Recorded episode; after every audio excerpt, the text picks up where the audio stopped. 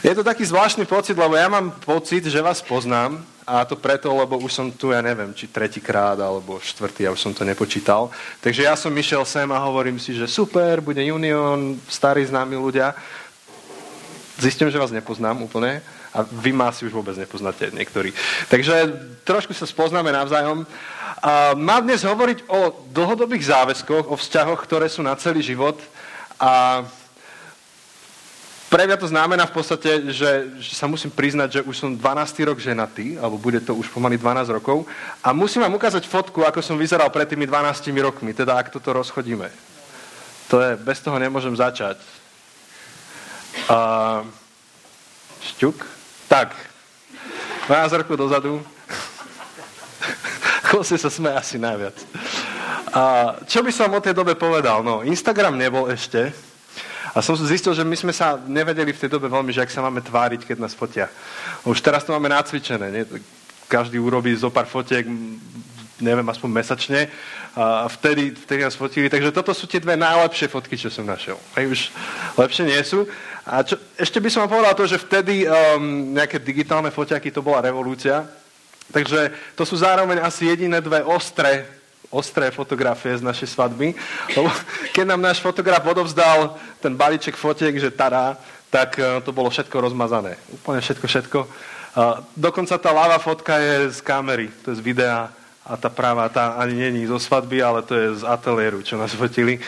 Um, zároveň je to jediná fotka z ateliéru, ktorú vám môžem ukázať, lebo zvyšne nás fotili na zelenom pozadí, to vtedy bolo cool.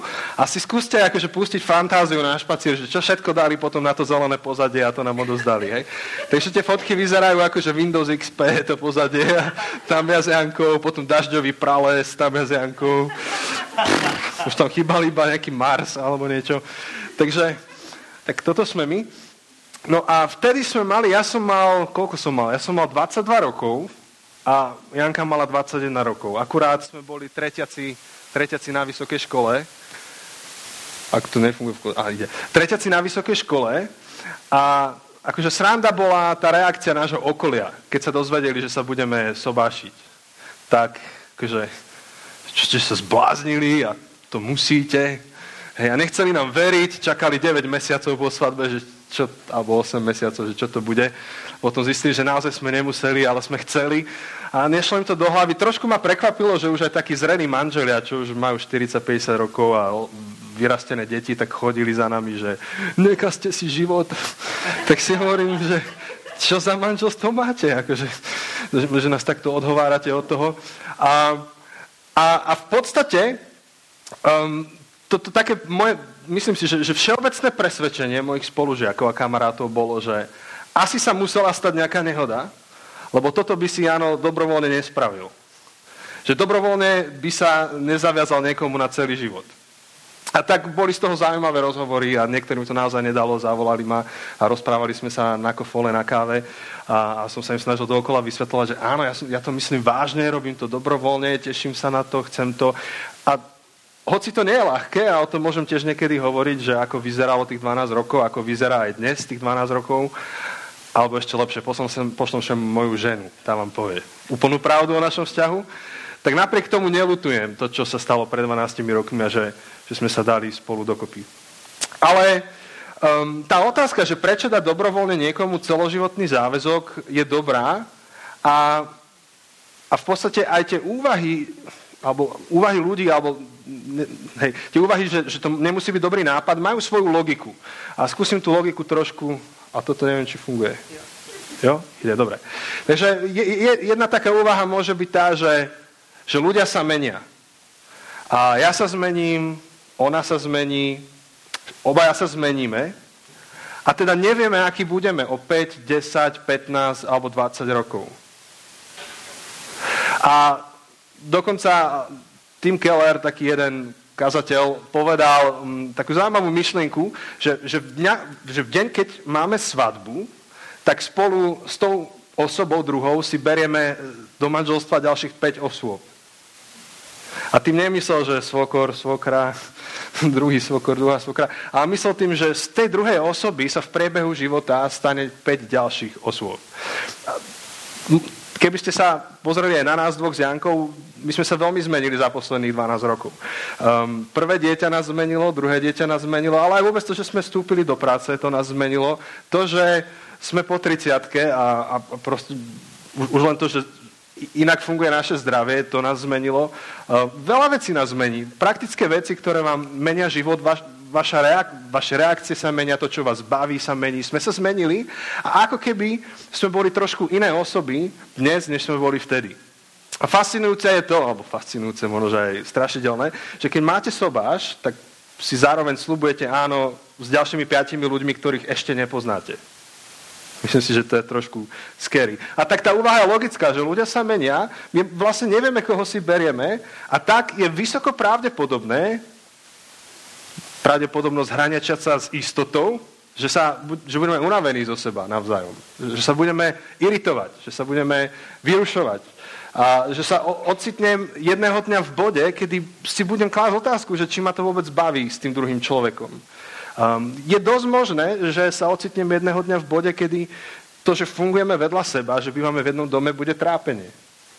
A ako sme počuli pred chvíľkou, že to najlepšie je, že sme spolu, aj to najtežšie že sme spolu. Že, že budeme v tomto, eh, jedného dňa v tomto bode. A teda tá otázka logická je, že, že prečo sa siliť?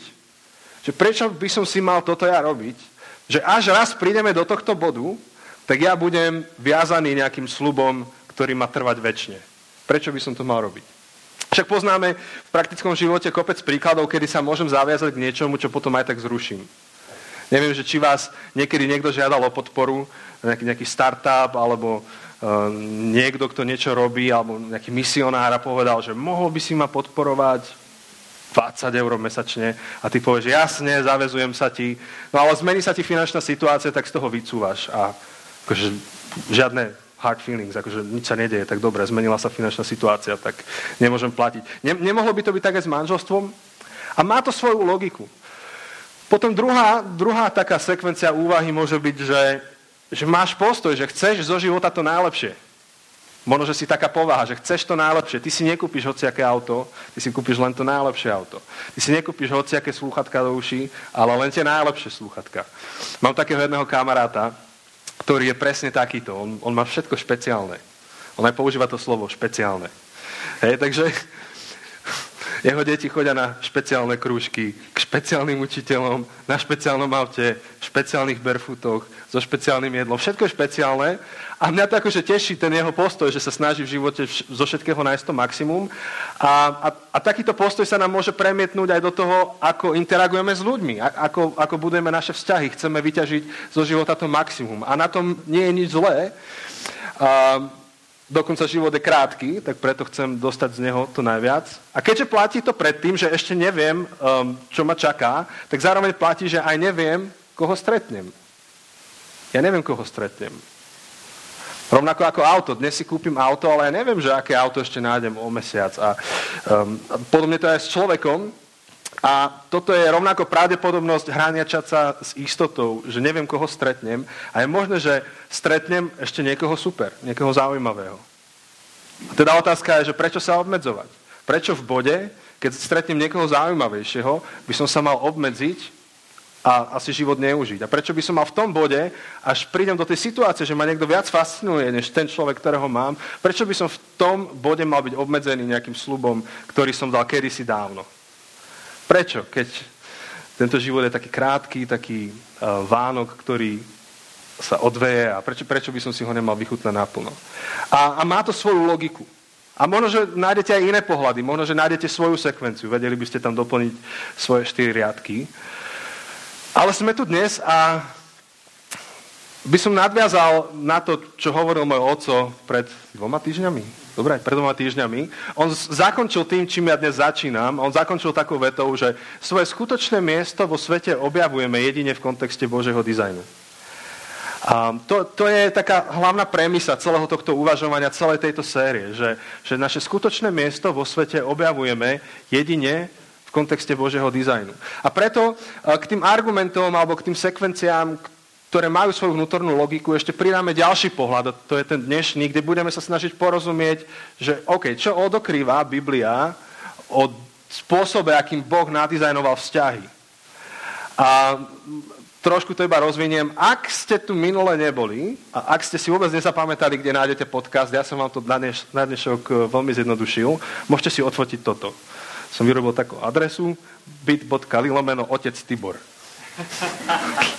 Hej, otec Tibor a tam nájdete presne tú jeho prednášku. Takže v kľude si to odfotte. Uh, už keď som pri tom, aj my s Chosem máme podcast, som slúbil Chosemu, že to ukážem. v kľude, tam hovoríme tiež o takýchto témach, zabudnuté cesty SK. Je československý, máme tam aj Čechov, aj Slovákov, takže v kľude môžete, ale späť teda k otcovi Tiborovi.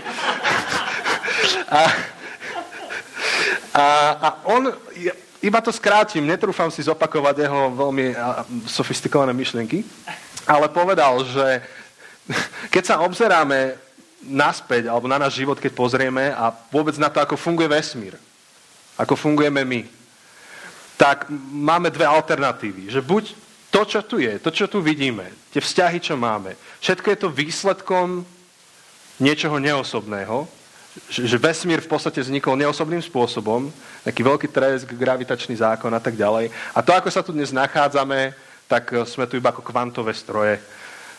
Vypočujte si podcast, tam je to super vysvetlené. Alebo druhá alternatíva je tá, že je nejaký osobný hýbateľ. Že niekto veľmi osobný stvoril niečo, čo mu dal dizajn, myšlienku a, a tým pádom nejaké pravidla. A tým pádom um, nejaký rámec, kde to funguje. A on vtedy hovoril minulý týždeň, že môže sa stať, že, že ak začneme poznávať ten, ten spôsob, akým ten niekto osobný, Boh nadizajnoval to, v čom sa hýbeme, tak narazíme a, a budeme konfrontovať našu vlastnú vnútornú logiku s tou Božou logikou. Hej. Um, a v podstate tá Božia logika a ten Boží pohľad na to, kde fungujeme a ako fungujeme, je zaujímavý práve vtedy, keď, uh, keď prinášame také tie svoje logické závery. Že myslím si, že to je takto, pretože to je takto a teda mi to vychádza takto a v tom mojom svete to asi takto nejak funguje. Chcem si užiť život, preto sa nikomu nezaviažem. A, a oco hovoril, že ale ak chceš naozaj si užiť život, ak chceš naozaj um, pochopiť, aké je tvoje miesto, ako fungujú veci, a je pravda to, že je osobný hybateľ vesmíru, tak potom musíme pochopiť, ako to nadizajnoval. A o to ide aj tu na, tom, na v tejto sérii. Pozrieť sa do Biblie a pozrieť sa, že OK, čo v Biblii, ak to je teda zachytené, ten Boží dizajn v Biblii, že čo Biblia hovorí o niektorých témach a teda aj o manželstve. Um, ešte otec Tibor hovoril, že, že v biznise tomu rozumieme a v biznise veľmi radi si zaplatíme za drahé peniaze koučov, mentorov a drahé peniaze, myslím, drahé peniaze, že hodina stojí, ja neviem, 20 tisíc korún českých. A, a necháme ho, aby ten človek nám rozbil náš koncept, lebo vieme, že keď ten človek rozbije náš koncept, tak budeme úspešnejší. A, a otec Tibor hovoril, že je zaujímavé, že oveľa ťažšie toto robíme v týchto otázkach, otázkach života. A tak to je moja výzva pre teba. Um, neviem, ako si na tom, kde sa nachádzaš, či si kresťan, nekresťan, kdekoľvek si. To je moja pozvánka, že poď, pozrime sa na to spoločne, um, niečo skúsim odprezentovať a potom môžeme ešte debatovať niekde pri káve, alebo si môžeš urobiť nejaký vlastný záver z toho celého. Takže ja začnem um, tým Genesis 2.24, alebo ešte tu v Efeským 5.31, ktorý ste um, freaks do Biblie a chcete si to tam počiarknúť. Um, tam je jednoduchá myšlenka, um, že, že prvá zmienka, kde, kde, kde vidíme v Biblii popísaný vzťah muža a ženy. Dnes mi Jose akurát hovoril, lebo sme mali také stretnutie a Jose, ináč môžete ho odchytiť, on je veľmi dobrý, čo sa týka hebrejčiny, grečtiny, Biblie. Jose číta veľa kníh, on je mudrý. Kolujú chýry, že číta 150 kníh ročne, ale to není pravda. Iba 70. A a Jose hovoril, že, že v Biblii je vždy dôležité prvá, nájsť prvú zmienku nejakej témy. Hej, lebo v Biblii dáš tému priateľstvo, alebo dáš tému, um, neviem, chamtivosť, alebo neviem, nič ma nenapadlo iné. Um, tak máš ich na veľa miestach, ale dôležité je pozrieť sa na tú prvú zmienku a tá definuje všetko. A potom z toho sa to odvíja. A to je prvá zmienka, alebo ten Efes, kým sa odvoláva na prvú zmienku um, vzťahu muža a ženy. A, a Boh tam hovorí, alebo teda je popísané, že preto muž opustí otca i matku, aby prilnul k svojej manželke, aby sa tí dvaja stali jedným telom. Aby prilnul k svojej manželke, aby sa tí dvaja stali jedným telom. A to slovo prilnul je zaujímavé v tom, že jednak vyjadruje emóciu, vyjadruje emóciu, že niekto k niekomu prilne a stane sa jedným telom a je tam nejaké emočné prepojenie. Ale ešte ten originálny jazyk zároveň tomu dáva kontext aj zmluvného vzťahu. Je zaujímavé, že, že keď Boh, alebo keď v Biblii teda pozeráme, ako Boh um, definuje vzťah muža a ženy v prvom nejakom takom prípade, tak hovorí o nejakom zmluvnom vzťahu, ktorý je na základe zmluvy. A teraz tá otázka je, že, že OK, to znamená, že, že vzťah na celý život, ktorý je podopretý nejakým záväzkom, nejakým zmluvným záväzkom, ak to je súčasť Božieho dizajnu, ak, ak to tam patrí, ak to má svoje miesto, tak je Boh sadista? Lebo zároveň platia aj tie úvahy predtým, ktoré som ukazoval. Oni majú svoju logiku. Že, že trošku to znie až sadisticky. A, tak by som rád v tej úvahe pokračoval ďalej a by som vám rád ukázal, že existujú také dva typy vzťahov, ktoré máme. Vraj všetky vzťahy, ktoré máš, sa delia na tieto dva. Jeden je spotrebiteľský a druhý je zmluvný. Spotrebiteľský máš so svojím telefónnym operátorom, alebo možno, že s niektorými ľuďmi žiaľ. Spotrebiteľský vzťah funguje vtedy, kým ty máš niečo z toho druhého. A vo chvíli, keď ty prestaneš byť zaujímavý pre toho druhého, tak e, ten vzťah končí. Čiže pokiaľ ty platíš poplatky a neviem, faktúru svojmu telefónnemu operátorovi, tak tvoj telefónny operátor je tvoj kamarát, posiela ti e-maily, prevádzkuje ti tvoje hovory, má ťa rád, usmieva sa na teba. Keď si neplatíš, tak už sa mračí a keď prestaneš úplne platiť a odídeš, tak ťa odpojí. A ten vzťah končí a nemá dôvod ti nejakým spôsobom poskytovať služby. Žiaľ, také sú aj vzťahy niekedy. Že máme ľudí okolo, okolo nás, alebo máš takého človeka, uh, ktorý bol tvoj kamarát, pokiaľ mal niečo z teba. A vo chvíli, keď ty si prestal alebo prestala dávať niečo tomu človeku, tak ten vzťah skončil. A potom máme zmluvné vzťahy. Um, nejak tak spoločensky, napríklad automaticky medzi zmluvné vzťahy patrí vzťah rodiča s dieťaťom. Mám dve deti a máme zmluvný vzťah. Bez ohľadu na to, ako sa moje deti správajú, nemôžem ich dať von za dvere. A akože, myslím, von z bytu a povedať, že nedodržali ste svoju časť dohody, nech sa páči, môžete ísť. Možno, že o 16 rokov, alebo tak sa to bude dať, ale zatiaľ Edo má 6 a Kristýna má 4, takže to nejde. Čiže keby som toto spravil uh, mojim deťom, tak zaklope mi sociálka alebo niekto a povedia, že ste si pomýlili typ vzťahu, ktorý máte so svojimi deťmi. By sme vám mali pripomenúť, že je zmluvný. A, a v zmluvnom vzťahu uh, je jedno, že kto ako plní časti tej zmluvy. Ten vzťah funguje stále. Uh, samotný vzťah je viac ako, ako tie jednotlivé potreby, ktoré sú alebo, alebo nie sú naplnené. A, a manželstvo je taký zaujímavý hybrid, že, že je viac ako spotrebiteľský vzťah, ale je intimnejší než zmluvný. Ale má charakter toho zmluvného vzťahu. Že je to vzťah, ktorý je postavený nie na tom, že aký výkon podáva ten druhý človek, ale postavený na tom, že tam funguje nejaká zmluva. A my sa tu strátil jeden slajd. Dobre. Tak vám tu prečítam. Uh, a je zaujímavé, čo odpozorovali psychológovia, a to som si vyťahol od, od ľudí mudrejších ako ja, že, že, že viete, čo je najlepšia cesta k intimite? Alebo v podstate jediná? Exkluzivita. Zmluvnosť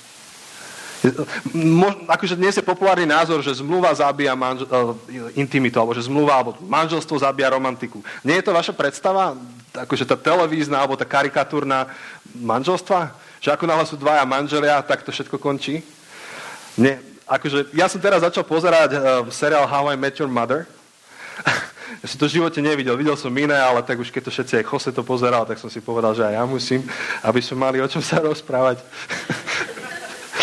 A, a tam takí dvaja, ešte som si nezapamätal mena, alebo som stále v prvej sérii, a takí dvaja sa dávajú dokopy a, a ako sa dávajú dokopy, tak majú sa zosobášiť a tam prichádza tá strata um, akože tej romantiky, ako keby, hej, že prvýkrát sa vidia čúrať na záchode a tak. A teraz sú z toho frustrovaní, že už to začína, už prichádza to manželstvo a všetko to pekné teraz zanikne, pretože doteraz aspoň, aspoň niečo sme o sebe nevedeli, ale teraz už vieme všetko. A, a niekedy sa ten obraz preženie do toho, že no áno, a teraz keď máme tú zmluvu, tak už teraz sa prestaneme snažiť, už nemusíme sa malovať, už tá žena nebude namalovaná, už ten chlap proste bude iba vykvasený na gauči a už nebude romantický, nebude nosiť kvety. Je to tá obava, ale, na, ale je zaujímavé, že, že, že sa, sa zistuje, alebo že sa ukazuje, že, že naopak, že, že tá exkluzivita, tá zmluva je cesta k intimite. A funguje to takto, že ako náhle medzi dvoma ľuďmi existuje zmluvný vzťah alebo exkluzívny vzťah, tak zaniká potreba propagovať sa. Zaniká potreba predávať samého seba. A pod predávaním samého seba si skúste predstaviť e, pohovor, ktorý máte. Idete do roboty, prvý pohovor, prídete tam, namalujete sa, upravíte sa, oblečiete sa, ste milí, aj keď ráno neviem, ako zle vám bolo, ale tam prídete, usmejete sa a dáte to, tú najlepšiu verziu seba, akú môžete, lebo chcete získať to zamestnanie. A keď sa vás spýtajú, že boli by ste ochotní, jasné, boli by sme ochotní. A, a čo by ste povedali, keby ste ešte cez víkend, jasné, cez víkend není problém.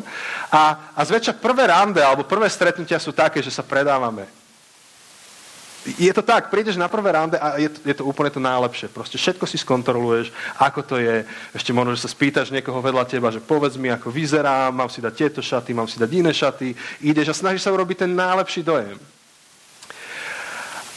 Ale problém je, že, že keď, dávam, keď, keď sa predávam, tak nie som sám sebou. Nie som celkom tak sám sebou. Lebo ja nie som vždy usmiatý, nie som vždy v pohode. Nie vždy mám náladu sa um, namalovať, oholiť, proste umyť a, a všetko.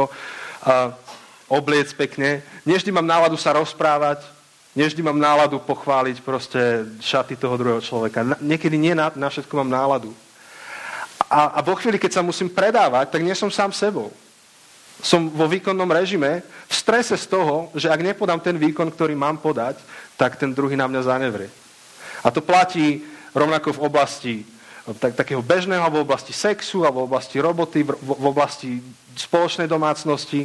Pokiaľ nemám s niekým zmluvný vzťah, pokiaľ je ten vzťah postavený na tom, že uvidíme, dokedy mám z teba výhodu, tak mám stres v akékoľvek oblasti toho vzťahu povedať, že čo naozaj cítim, akým naozaj som. A preto tí, čo sa venujú poradenstvu a párovej, párovým terapiám a poradenstvom, hovoria, že, že intimita prichádza tam, kde už nie je potreba sa propagovať, a tá potreba propagovať sa stráca vtedy, keď viem, že vzťah medzi nami dvoma je exkluzívny.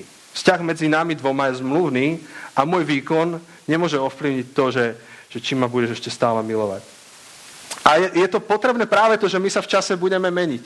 Vieš si predstaviť žiť v strese z toho, že máš niekoho, koho miluješ, ale musíš sa mus, a stresuješ, stresuješ sa už teraz, že ako to bude s tebou, keď budeš mať 40, 50, 60 rokov. Že kým sa stane, že ako ten druhý človek na to zareaguje.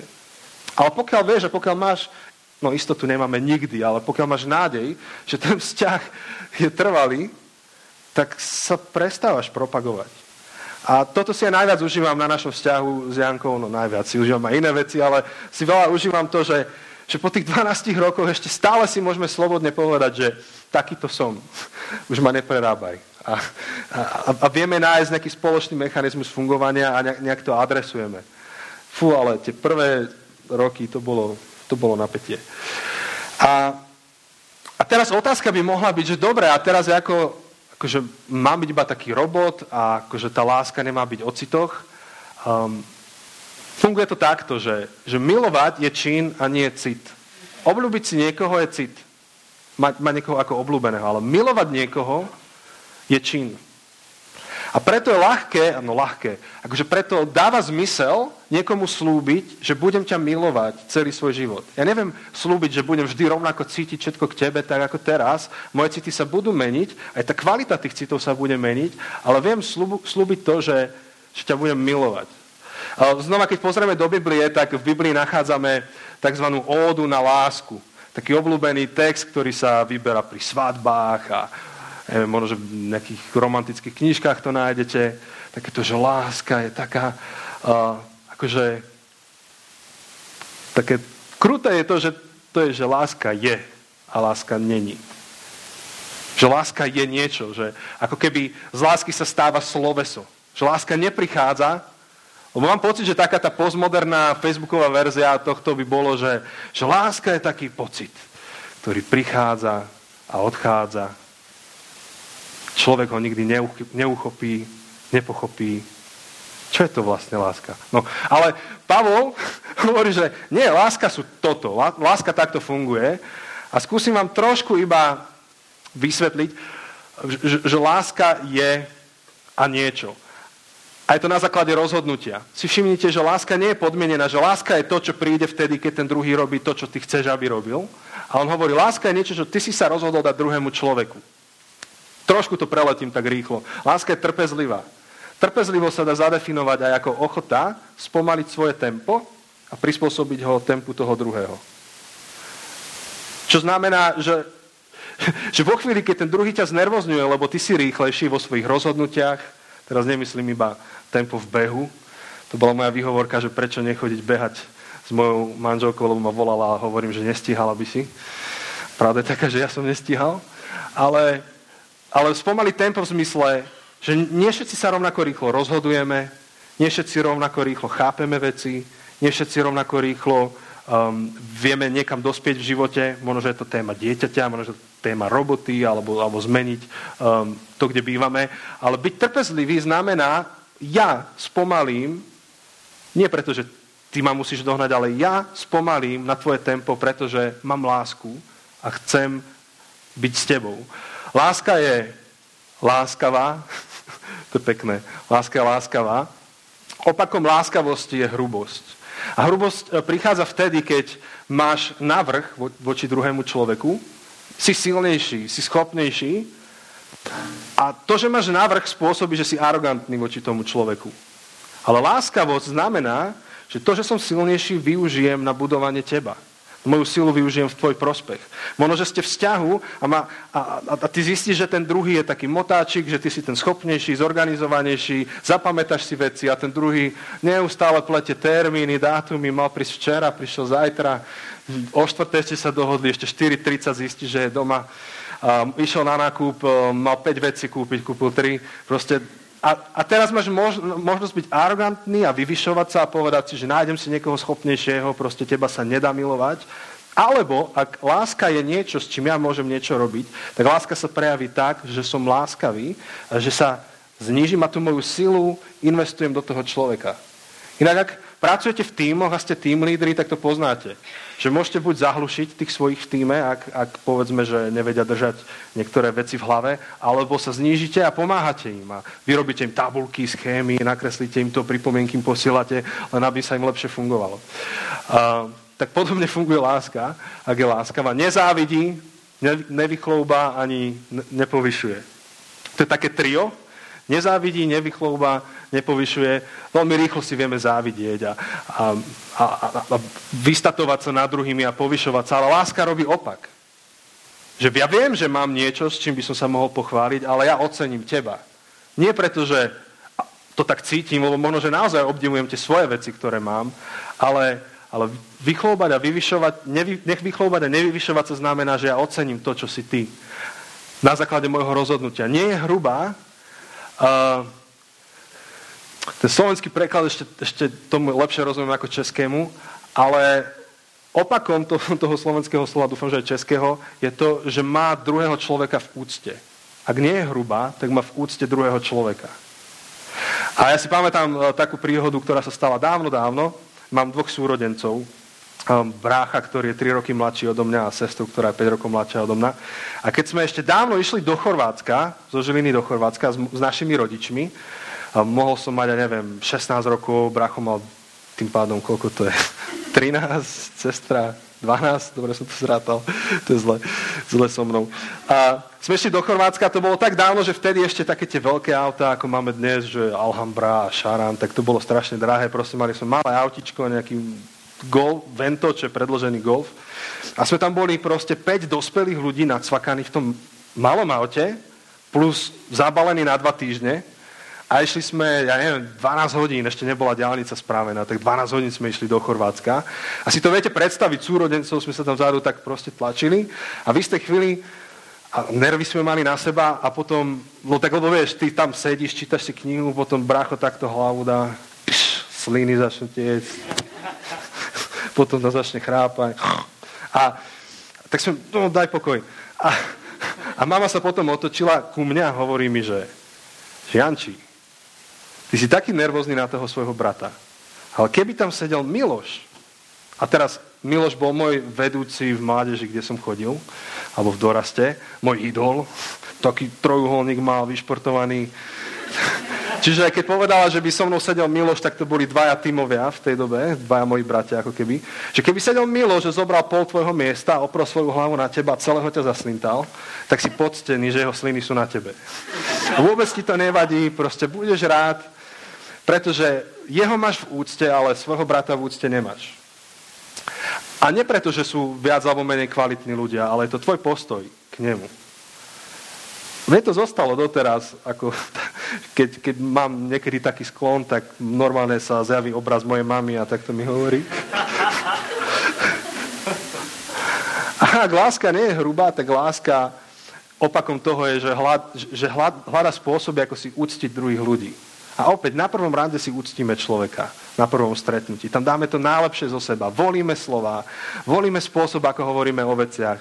Ale ako náhle niekto s nami dlhodobo, tak to schytáva. Ale on hovorí, že nie, láska nie je hrubá, nehľadá svoj prospech, to je podobné, není vznetlivá, to znamená, že je ochotná vypočuť, ne, ne, nehnevať sa, má tu trpezlivosť, nepočíta krivdy, Neviem, ako to vám ide, mne to ide niekedy ťažko, nepočítať krivdy.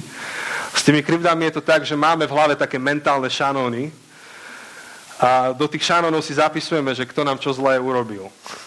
To, čo my zle robíme, už nestíhame zapisovať, na to nie je čas. Ale to, čo iný. A potom je nejaká situácia, potom tie šanóny tak prehrabávame a vypadávajú z nás vety typu, že ty nikdy nerobíš toto, alebo ty vždy robíš toto, alebo už by bolo na čase, aby si konečne, alebo kedy už ty. A, a keď niekto na vás takto rozpráva, tak máte pocit, že ty kokos, ten človek monitoruje môj život, práve ho zoskenoval, dal do databázy, dal tam kveričko, tomu vyhodil nejaký výsledok a práve mi ho oznamuje. Akože všetky tie krivdy spočítava. A opäť, nepočítať krivdy neznamená, že nechám, aby do mňa byli druhí ľudia a ja proste zatnem zuby. Ale nepočítať krivdy znamená to, že sa nevyvyšujem na druhého človeka. Do pozície autority, kde ja mám teda dobrý prehľad o tvojej minulosti a ty ma musíš poslúchať. Ale nepočítať krivdy znamená znížiť sa a riešiť to na tejto istej úrovni. Si všimnite, že, že znova to nehovorí o tom, že a ten človek sa tak k tebe správa, že v tebe to vyvolá taký nejaký pocit, že si toho človeka vážiš. Nie, on hovorí, ak ho miluješ, nepočítaj krivdy. Oni prídu, budú, budeš ich mať, ale nepočítaj ich. A toto všetko dám do jedného. Nie je škodoradostná, ale raduje sa z pravdy. Um, všetko znáša.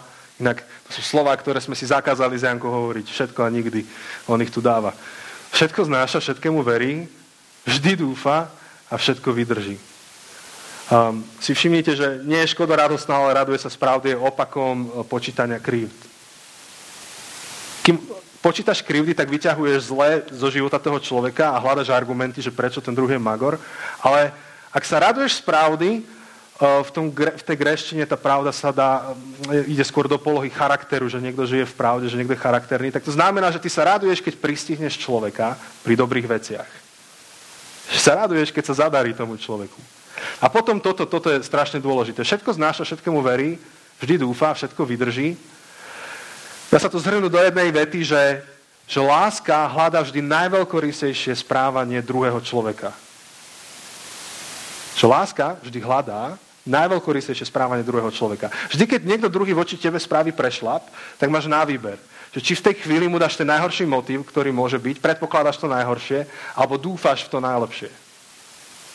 Hej? Čiže si v tom vzťahu a, a, ten, a si na námestí dohodli ste sa, že o štvrtej sa stretneme a ten druhý mešká 10 minút. A predpokladá to najhoršie znamená, že si poviete, jasné, jemu nezáleží na mne, alebo je nezáleží na mne. Zasa máte svoje veci. A je, jemu je úplne jedno, že ja som tu prišiel skôr, alebo jej, a, a, a tak ďalej, a tak ďalej. Ale naopak, dúfať v to najlepšie znamená, že že čo sa týka motivov, tak si môžem povedať, teraz to vyzne strašne naivne, že mm, meška 10 minút. Asi išla z roboty, už išla do auta, ale zastavili ju šéf a poprosili ju niečo vytlačiť na kopírke. Ale došiel tam papier, tak musela ísť kúpiť nový papier. A keďže mi nezavolala, došla aj baterka, tak mi nemohla zavolať, že bude meškať 10 minút. Fú, dúfam, že sa nič nestalo. Ak ešte 10 minút, tak idem volať do nemocnice. A, a naozaj aj urobili taký výskum, dlhé, dlhé roky skúmali šťastné páry a zistili, že najšťastnejšie páry na svete majú slepú lásku. Že majú lásku, ktorá je tak trošku naivná. Je presne taká, o aké hovorí Pavol. Že je, že je taká, že pripisujete najlepšie motívy tomu druhému človeku. No, a to, čo som sa, sa s tým snažil ukázať, je to, že, že, že keď roz, rozmýšľame nad láskou a vzťahmi v rámci Božieho dizajnu, v kontexte Božieho dizajnu, tak toto je veľmi dôležité posolstvo. Že láska nie je niečo, na čo budem čakať, že ako sa budem cítiť, ale samotná podstata lásky je to, že sa rozhodnem niekým byť rozhodnem sa niekým stať, rozhodnem sa mať nejaký postoj. A je zaujímavé, že potom opäť tí, čo sa venujú psychológii, hovoria, že častokrát činy vedú k citom. Je také zaujímavé e, zistenie, že viete, my tu sme zvyknutí, že si svojich partnerov volíme, asi vaši rodičia sa nestretli so susedmi, keď ste mali 3 roky a nerobili nejaký kšeft, že vás predávajú za dve ťavy. Ale sú stále spoločnosti, kde to tak funguje, sú stále krajiny, kde to tak funguje a, a zistili, že, že tam, kde sú dohodnuté manželstva, keď tí dva sa začnú k sebe správať normálne a pekne, tak následujú potom úprimné city. Že, že je tam nejaký taký mechanizmus v nás, že keď nejak sa začneme správať, tak tie city následujú. Ale to je téma na inokedy. Pomaly sa blížim k záveru. Častokrát sa teda pri láske sústredíme na otázku, že čo získam. A okolo toho existuje v našej spoločnosti taký populárny mýtus toho pravého. Že chodím a hľadám toho človeka, z ktorého najviac vyťažím. Ale ak platí Božia definícia lásky a Božia definícia vzťahu medzi dvoma ľuďmi, tak tá podstatnejšia otázka je, že čo ja dám, že čo ja prinesiem do toho vzťahu. Neviem, tak celkom slúbiť nikomu na celý život, ako sa budem cítiť o 10 rokov, o 20, o 30. Ale viem dať záväzok, že čo sa budem snažiť robiť celý život. A možno, že tam niekde je aj tá definícia toho, toho vzťahu. Pavol e, tú ódu na lásku končí takým zaujímavým textom, že dokiaľ som bol dieťa, hovoril som ako dieťa, myslel som ako dieťa, mal som detské názory. Keď som ale dospel, s detskými vecami som sa rozlúčil. Ako keby povedal, že fú, keď som bol dieťa, tak som mal detský pohľad aj na lásku. Viete, aj teraz, keď sa budem vrácať odtiaľto, lebo ešte tu prespím a zajtra cestujem do Hradca Králové a potom do Žiliny, čiže dva dní som preč z domu, tak už sa ma deti pýtali, či prinesem autičko nejaké, alebo hračky. Ja im vždy nosím. A môj syn už má 6 rokov, že trošku starší, ale tak možno, že dva roky dozadu, keď som mu priniesol auto, tak povedal, že ja ťa tak ľúbim a viem, že ty ma ľúbiš. A že prečo? No lebo mi dávaš hračky. A, a tá detská láska je taká, že dávame si veci, niečo z teba mám, tak, tak viem, že sa ľúbime. A, a on hovorí, že, že existuje aj detský pohľad na lásku.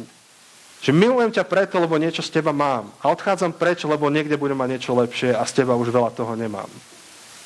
Nie je to niekedy tak, že ako úprimne sa zamyslíme, ak ste vo vzťahu a povieš tomu druhému, že milujem ťa, tak čo hovorím vlastne, že milujem to, čo z teba mám.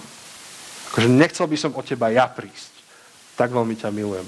A to je pekné, a to je super, ja to nechcem ako dehonestovať. Ja naozaj milujem moju Janku aj preto, čo z nej mám, pre, preto, aká je. Ale, ale Pavol hovorí, že ak ale vyrastieme a uchopíme ten hlbší rozmer lásky, tak musíme dojsť aj k tomu rozmeru, kde hovorím, že milujem ťa, lebo som sa rozhodol ťa milovať. Lebo som sa rozhodol správať sa tak.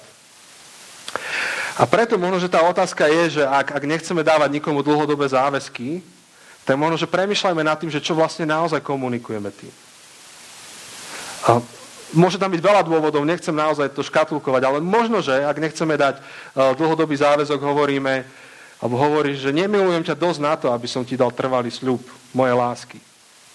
Nemilujem ťa dosť na to, aby som s tebou uzavrel zmluvný vzťah. Nemilujem ťa dosť na to, aby som s teba uzavrel manželstvo, lebo je niečo, čo milujem viac. A to som ja. A nemusíme si dávať akože tu nejaké ilúzie a masky, akože toto napätie v manželstve stále a stále náražame aj, aj s mojou Jankou po 12 rokoch na to, že tak to, koho miluje a že, že tejto situácii, kto komu prejavuje vlastne lásku. Ale ak Boh povedal človeku, že, že, že má zmysel mať zmluvný vzťah a skladol som si otázku, že nie je to sadistické, tak na základe te, te, týchto vecí, čo sme hovorili o, hovorili o Pavlovi a tú Pavlovú definíciu, tak mne vychádza, že nie je to sadistické. A ja si myslím, že ak sme úprimní, tak naozaj každý z nás chce mať vedľa seba človeka, ktorý ho miluje takou láskou. Lebo ak urobíš prúser, tak chceš mať vedľa seba takéhoto človeka. A keď sa ráno zobudíš uslintaný, asi ten najmenej sexy človek na svete a ten druhý sa na teba pozera, tak chceš, aby bol trpezlivý. Aby, aby nebol, čo to bolo, aby si ťa ctil, aby ťa videl vyššie od seba. A keď niečo naozaj pohnojíš, alebo keď ochorieš a, a, a príde choroba do vzťahov a ak, ak ťa niekedy niečo bolelo, tak vieš, čo to je. Ak ťa dlhodobo bolelo. A, a vieš, že to úplne ťa ničí asi človek, um, sám seba nespoznávaš. A ty chceš, aby vo chvíli, keď ťa niečo dlhodobo bolí, tak ten vedľa teba bol niekto, komu za to stojíš a ktorý nepovie si, že o, tak z teba nič nemám. To sme chceli aj od našich rodičov. Keď sme boli ako deti a prišli sme zo školy domov, tak sme chceli nie, aby nás... A spýtali sa, že ako bolo, a ja som povedal, že však si pozri žiackú knižku. Tak posledné, čo som chcel počuť vtedy, že jak som to mal správne robiť a tak ďalej. Chcem niekoho, kto v tej chvíli ma podrží takého, aký som. Môj syn má iba 6 rokov, ale už tak mi toto vždy pripomenie, že práve som prišiel domov, musíme mať také nervy, nemôžeme byť chvíľku v kľude. Hovorím mu, že tak ty buď v škole v kľude a ja budem v kľude doma. Ale tiež túžia, aby bol pri ňom niekto, kto ho miluje bez ohľadu na, na výkon, aký podal. A z tohto pohľadu si myslím, že to dáva zmysel aj skvelé vstupovať do dlhodobých vzťahov, kde si vieme slúbiť a byť parťaci na celý život a povedať si, že hej, tak toto je lá... neviem slúbiť, že čo so mnou bude s mojimi emóciami, ale viem slúbiť, ako ťa chcem milovať.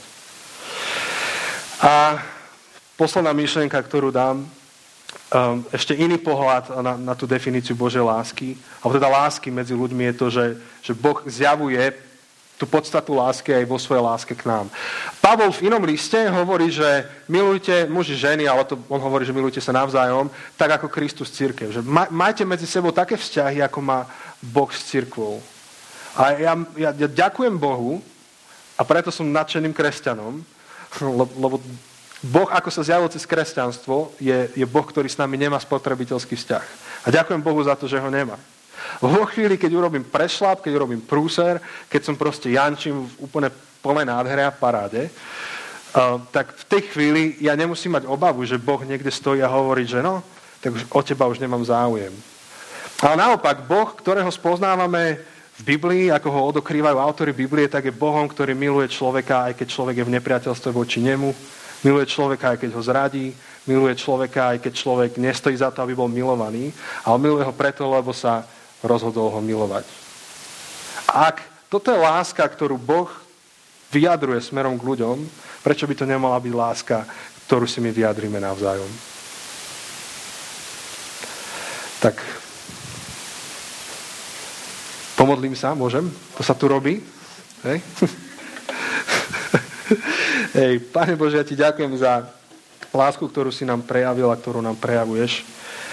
A Áno, je to tak, že, že vzťahy sú komplikované a máme príliš veľa príkladov nie veľmi dobrých manželstiev a, a celá tá téma dlhodobých záväzkov je, je, trošku strašidelná a um, niekedy až odpudzujúca. Ale práve preto, že, že ty to vidíš ako dobrý spôsob vzťahu a dobrý spôsob záväzku, tak ťa prosím, aby to bol spôsob, ktorý aj my objavíme a nad, nadchneme sa preň v našich životoch. Prosím ťa o to, aby sme dostali do života, do života ľudí, ktorí voči nám vyjadria pevný a exkluzívny vzťah. Prosím ťa, aby si nám dával do životov ľudí, aby si nám pomohol stať sa ľuďmi, ktorí vytvoria vzťahy, kde nemusíme sa predávať, ale môžeme byť takí, akí sme. Amen.